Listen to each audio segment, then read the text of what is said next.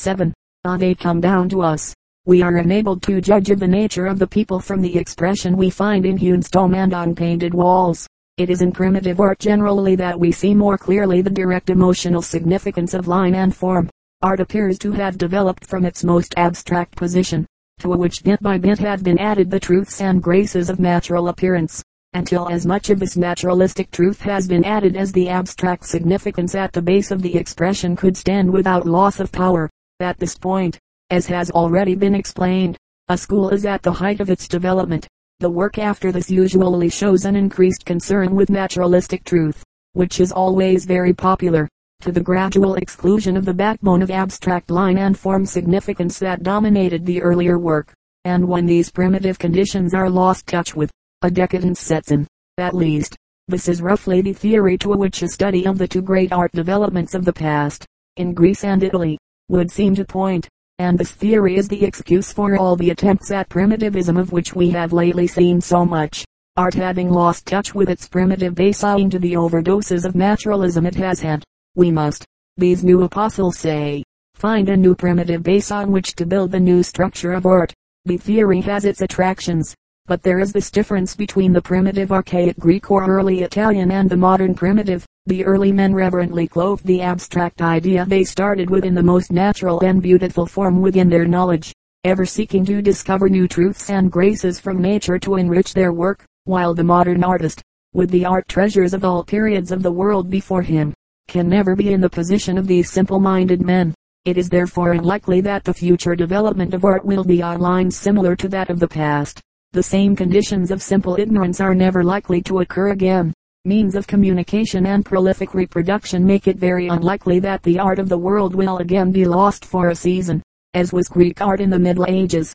Interesting intellectually as is the theory that the impressionist point of view the accepting of the flat retina picture as a pattern of color sensations offers a new field from which to select material for a new basis of artistic expression.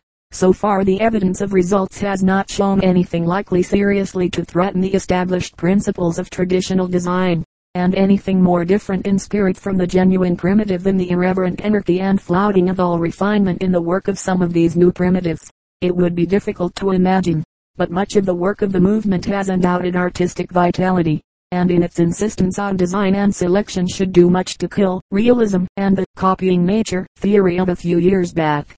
Although it is perfectly true that the feelings and ideas that impel the artist may sooner or later find their own expression, there are a great many principles connected with the arranging of lines, tones, and colors in his picture that it is difficult to transgress without calamity. At any rate the knowledge of some of them will aid the artist in gaining experience, and possibly save him some needless fumbling but don't for one moment think that anything in the nature of rules is going to take the place of the initial artistic impulse which must come from within. This is not a matter for teaching, art training being only concerned with perfecting the means of its expression. Illustration, Plate XXX. A study for a picture of Rosalind and Orlando, Rose. He calls us back. My pride fell with my fortunes. It is proposed to treat the subject from the material side of line and tone only, without any reference to subject matter with the idea of trying to find out something about the expressive qualities line and tone are capable of yielding and associated with visual things. While use can be made of any such knowledge to give expression to the emotional life of the artist is not our concern, and is obviously a matter for the individual to decide for himself. There is at the basis of every picture a structure of lines and masses. They may not be very obvious, and may be hidden under the most broken of techniques but they will always be found underlying the planning of any painting. Some may say that the lines are only the boundaries of the masses, and others that the masses are only the spaces between the lines. But whichever way you care to look at it, there are particular emotional qualities analogous to music that affect us in lines and line arrangements and also in tone or mass arrangements. And any power picture may have to move us will be largely due to the rhythmic significance of this original planning. These qualities, as has already been stated, affect us quite apart from any association they may have with natural things. Arrangements of mere geometrical lines are sufficient to suggest them, but of course other associations connected with the objects represented will largely augment the impression. When the line and tone arrangements and the sentiment of the object are in sympathy, and if they are not, It may happen that associations connected with the representation will cut in and obscure or entirely destroy this line and tone music. That is to say, if the line and tone arrangement in the abstract is expressive of the sublime, and the objects whose representation they support something ridiculous, say a donkey braying, the associations aroused by so ridiculous an appearance will override those connected with the line and tone arrangement. But it is remarkable how seldom this occurs in nature the sentiment of the line and tone arrangements things present being usually in harmony with the sentiment of the object itself. As a matter of fact, the line effect of a donkey in repose is much more sublime than when he is braying. There are two qualities that may be allowed to divide the consideration of the subject, two points of view from which the subject can be approached, unity and variety, qualities somewhat opposed to each other, as are harmony and contrast in the realm of color. Unity is concerned with the relationship of all the parts to that oneness of conception that should control every detail of a work of art. All the more profound qualities, the deeper emotional notes, are on the side of the subject. On the other hand, variety holds the secrets of charm, vitality, and the picturesque. It is the dither, the play between the larger parts, that makes for life and character. Without variety there can be no life. In any conception of a perfect unity, like the perfected life of the Buddhist. Nirvana or Nibbana literally, dying out, or extinction, as of an expiring fire. There is no room for variety. For the play of life, all such fretfulness ceases, to be replaced by an all-pervading calm. Beautiful, if you like, but lifeless. There is this deadness about any conception of perfection that will always make it an unattainable ideal in life. Those who, like the Indian fakir or the hermits of the Middle Ages, have staked their all on this ideal of perfection, have found it necessary to suppress life in every way possible, the fakirs often remaining motionless for long periods at a time, and one of the medieval saints going so far as to live on the top of a high column where life and movement were well nigh impossible. And in art it is the same. All those who had aimed at an absolute perfection had usually ended in a deadness. The Greeks knew better than many of their imitators this vital necessity in art. In their most ideal work there is always that variety that gives character and life. No formula or canon of proportions or other mechanical device for the attainment of perfection was allowed by this vital people entirely to subdue their love of life and variety. And however near they might go towards a perfect type in their ideal heads and figures, they never went so far as to kill the individual in the type. It is the lack of this subtle distinction that, I think, has been the cause of the failure of so much art founded on so-called Greek ideals. Much Roman sculpture, if you accept their portrait busts, illustrates this. Compared with Greek work it lacks that subtle variety in the modeling that gives vitality. The difference can be felt instinctively in the merest fragment of a broken figure. It is not difficult to tell Greek from Roman fragments. They pulsate with a life that it is impossible to describe but that one instinctively feels. And this vitality depends, I think it will be found, on the greater amount of life-giving variety in the surfaces of the modeling, in their architectural moldings, the difference of which we are speaking can be more easily traced. The vivacity and brilliancy of a Greek molding makes a Roman work look heavy and dull, and it will generally be found that the Romans used the curve of the circle in the sections of their moldings, a curve possessing the least amount of variety, as is explained later, where the Greeks used the lines of conic sections curves possessed of the greatest amount of variety. But while unity must never exist without this life-giving variety, variety must always be under the moral control of unity, or it will get out of hand and become extravagant. In fact, the most perfect work, like the most perfect engine of which we spoke in a former chapter, has the least amount of variety, as the engine has the least amount of dither, that is compatible with life. One does not hear so much talk in these days about a perfect type as was the fashion at one time, and certainly the pursuit of this ideal by a process of selecting the best features from many models and constructing a figure out of them as an ideal type, was productive of very dead and lifeless work. No account was taken of the variety from a common type necessary in the most perfect work. If life and individual interest are not to be lost, and the thing is not to become a dead abstraction, but the danger is rather the other way at the moment. Artists revel in the oddest of individual forms, and the type idea is flouted on all hands. An anarchy of individualism is upon us, and the vitality of disordered variety is more fashionable than the calm beauty of an ordered unity. Excessive variations from a common type is what I think we recognize as ugliness in the objective world. whereas beauty is on the side of unity and conformity to type. Beauty possesses both variety and unity, and is never extreme, erring rather on the side of unity. Burke in his essay on the sublime and the beautiful would seem to use the word beautiful where we should use the word pretty, placing it at the opposite pole from the sublime, whereas I think beauty always has some elements of the sublime in it, while the merely pretty has not. Mere prettiness is a little difficult to place. It does not come between either of our extremes, possessing little character or type variety or unity. It is perhaps charm without either of these strengthening associates, and in consequence is always feeble, and the favorite diet of weak artistic digestions. The sculpture of ancient Egypt is an instance of great unity in conception, and the suppression of variety to a point at which life scarcely exists. The lines of the Egyptian figures are simple and long, the surface is smooth and invaried. No action is allowed to give variety to the pose the placing of one foot a little in front of the other being alone permitted in the standing figures. The arms, when not hanging straight down the sides, are flexed stiffly at the elbow at right angles. The heads stare straight before them. The expression of sublimity is complete, and this was, of course, what was aimed at. But how cold and terrible is the lack of that play and variety that alone show life. What a relief at Island at the British Museum to go into the Elgin marble room and be warmed by the noble life pulsating in the Greek work.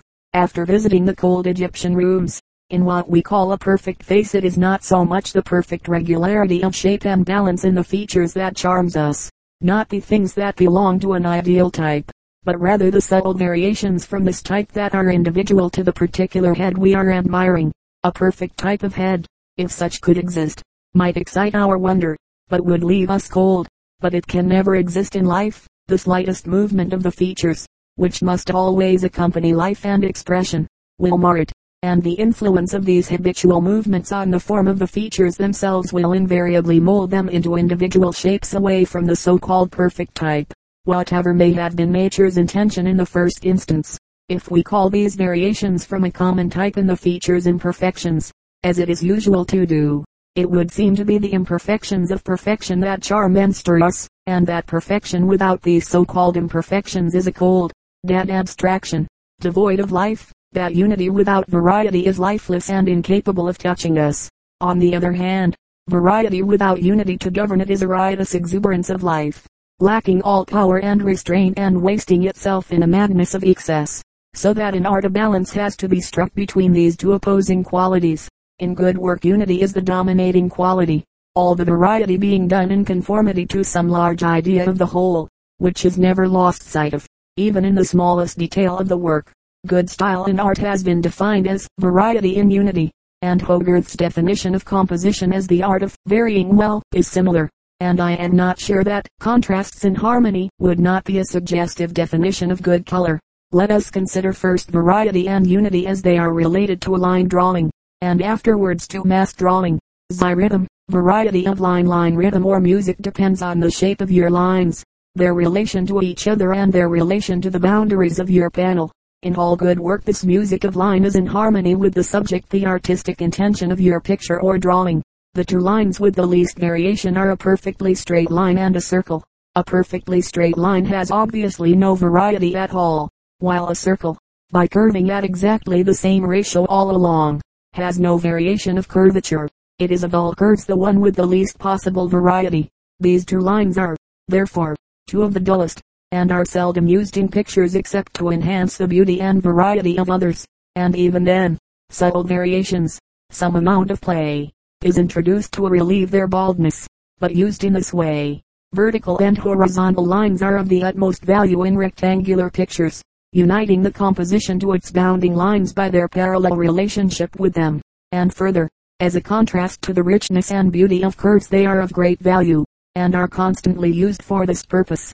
The group of moldings cutting against the head in a portrait, or the lines of a column used to accentuate the curved forms of a face or figure, are well known instances, and the portrait painter is always on the lookout for an object in his background that will give him such straight lines. You may notice, too, how the lines drawn across a study in order to copy it squaring it out, as it is called improve the look of a drawing, giving a greater beauty to the variety of the curves by contrast with the variety lacking in straight lines. The perfect curve of the circle should always be avoided in the drawing of natural objects even a full moon, and in vital drawings of any sort some variety should always be looked for. Neither should the modeling of the sphere ever occur in your work. The dullest of all curved surfaces, although the curve of the perfect circle is dull from its lack of variety, it is not without beauty, and this is due to its perfect unity. It is of all curves the most perfect example of static unity. Without the excitement of the slightest variation it goes on and on forever. This island no doubt, the reason why it was early chosen as a symbol of eternity, and certainly no more perfect symbol could be found. The circle seen in perspective assumes the more beautiful curve of the ellipse, a curve having much variety, but as its four quarters are alike, not so much as a symmetrical figure can have. Perhaps the most beautiful symmetrically curved figure of all is the so-called egg of the well-known molding from such a temple as the Erechtheum called the egg and dart molding. Here we have a perfect balance between variety and unity. The curvature is varied to an infinite degree. At no point is its curving at the same ratio as at any other point. Perhaps the maximum amount of variety that can be got in a symmetrical figure, preserving, as it does, its almost perfect continuity, for it approaches the circle in the even flow of its curvature. This island roughly, the line of the contour of a face, and you may note how much painters who have excelled in grace have insisted on it in their portraits. Gainsborough and Van Dyck are striking instances. Illustration, diagram VII. Egg and dart molding from one of the caryatids from the ERECHTHEUM in the British Museum. The line of a profile is often one of great beauty. Only here the variety is apt to overbalance the unity or run of the line. The most beautiful profiles are usually those in which variety is subordinated to the unity of the contour. I fancy the Greeks felt this when they did away with the hollow above the nose, making the line of the forehead run, with but little interruption, to the tip of the nose. The unity of line is increased, and the variety made more interesting. The idea that this was the common Greek type is, I should imagine, and true, for their portrait statues do not show it. It does occur in nature at rare intervals, and in most Western nationalities, but I do not think there is much evidence of its ever having been a common type anywhere. Illustration, diagram VII. Illustrating variety in symmetry. Note how the hollows marked A are opposed by fullnesses marked B in drawing or painting a profile. This run or unity of the line is the thing to feel. If you would express its particular beauty, this is best done in the case of a painting by finally drawing it with the brush from the background side. After having painted all the variety there is of tone and color on the face side of the line, as the background usually varies little, the swing of the brush is not hampered on this side as it is on the other. I have seen students worried to distraction trying to paint the profile line from the face side, fearing to lose the drawing by going over the edge. With the edge blurred out from the face side, it is easy to come with a brush full of the color the background is immediately against the face a different color usually from what it is further away, and draw it with some decision and conviction, care being taken to note all the variations on the edge where the sharpnesses come and where the edge is more lost. And see.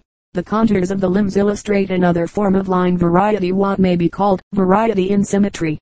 While roughly speaking the limbs are symmetrical, each side not only has variety in itself, but there is usually variety of opposition.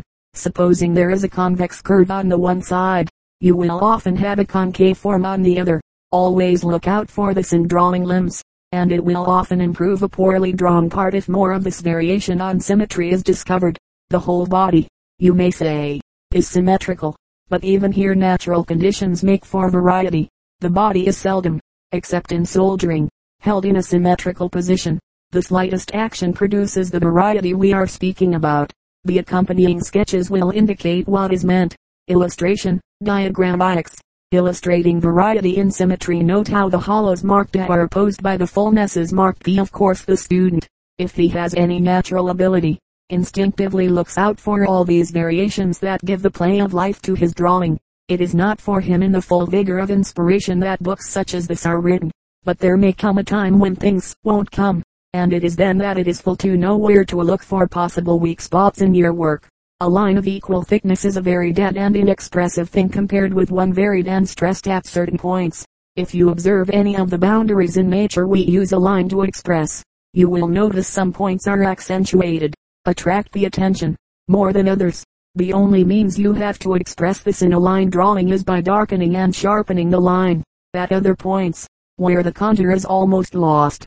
The line can be soft and blurred. It is impossible to write of the infinite qualities of variety that a fine draftsman will get into his line work. They must be studied first hand. But on this play of thickness and quality of line much of the vitality of your drawing will depend.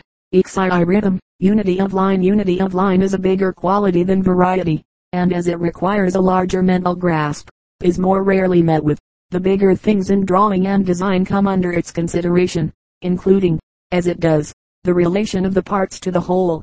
Its proper consideration would take us into the whole field of composition, a subject needing far more consideration than it can be given in this book. In almost all compositions a rhythmic flow of lines can be traced not necessarily a flow of actual lines although these often exist, they may be only imaginary lines linking up or massing certain parts, and bringing them into conformity with the rhythmic conception of the whole, or again, only a certain stress and flow in the forms, suggesting line movements. But these line movements flowing through your panel are of the utmost importance. They are like the melodies and subjects of a musical symphony, weaving through and linking up the whole composition. Often, the line of a contour at one part of a picture is picked up again by the contour of some object at another part of the composition, and although no actual line connects them, a unity is thus set up between them. See diagrams, pages 166 and 168, illustrating line compositions of pictures by Botticelli and Paolo Veronese. This imaginary following through of contours across spaces in a composition should always be looked out for and sought after as nothing serves to unite a picture like this relationship of remote parts. The flow of these lines will depend on the nature of the subject. They will be more gracious and easy, or more vigorous and powerful, according to the demands of your subject. This linking up of the contours applies equally well to the drawing of a single figure or even a head or hand, and the student should always be on the lookout for this uniting quality. It is a quality of great importance in giving unity to a composition.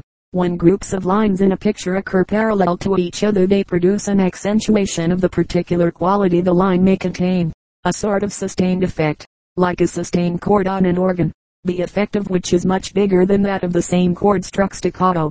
This sustained quality has a wonderful influence in steadying and uniting your work.